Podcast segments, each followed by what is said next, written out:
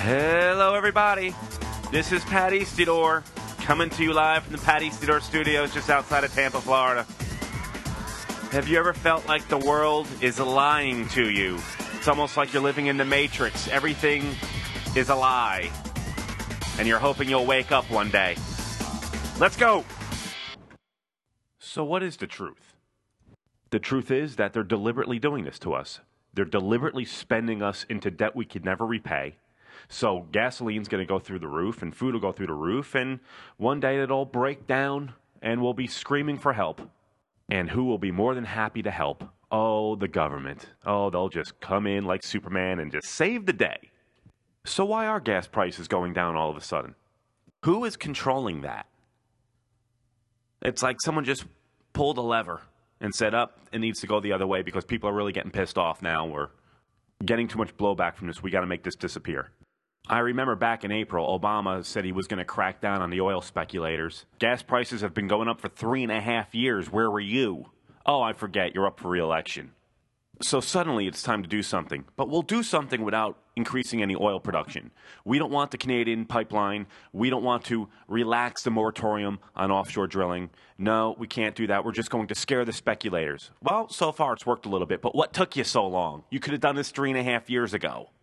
It's like every decision being made is to make our lives more miserable by increasing the cost of everything. Because when oil goes up, everything goes up. And this administration has watched oil prices rise while they spent hundreds of millions of dollars on companies like Solyndra and Ener1. If you want to invest in green energy, that's fine, but do it with your own money. Go tell Solyndra to get their own investors.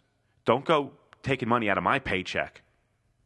So this president has gambled and lost. Solyndra out of business.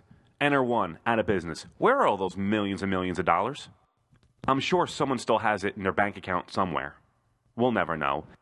And if you were one of the many that complained about the trillion dollars spent in Iraq, where are you now complaining about the spending on all these green companies like Solyndra?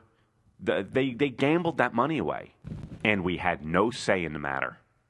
And what about the GSA with their $800,000 Las Vegas party and their trips to Hawaii, uh, sipping champagne in the bathtub, that entire agency should be scrapped. What are they waiting for? They don't do anything but spend money. But nope, it lives on. And they uh, we're going to have some congressional meetings about it, and someone will get slapped on the wrist, and that'll be that. But I digress. For now. Well, that's all the time we have tonight, ladies and gentlemen. I get so pissed off when I uh, talk about this government waste. It just uh, it turns my face red. Uh, I'll talk to you guys next time. Bye bye.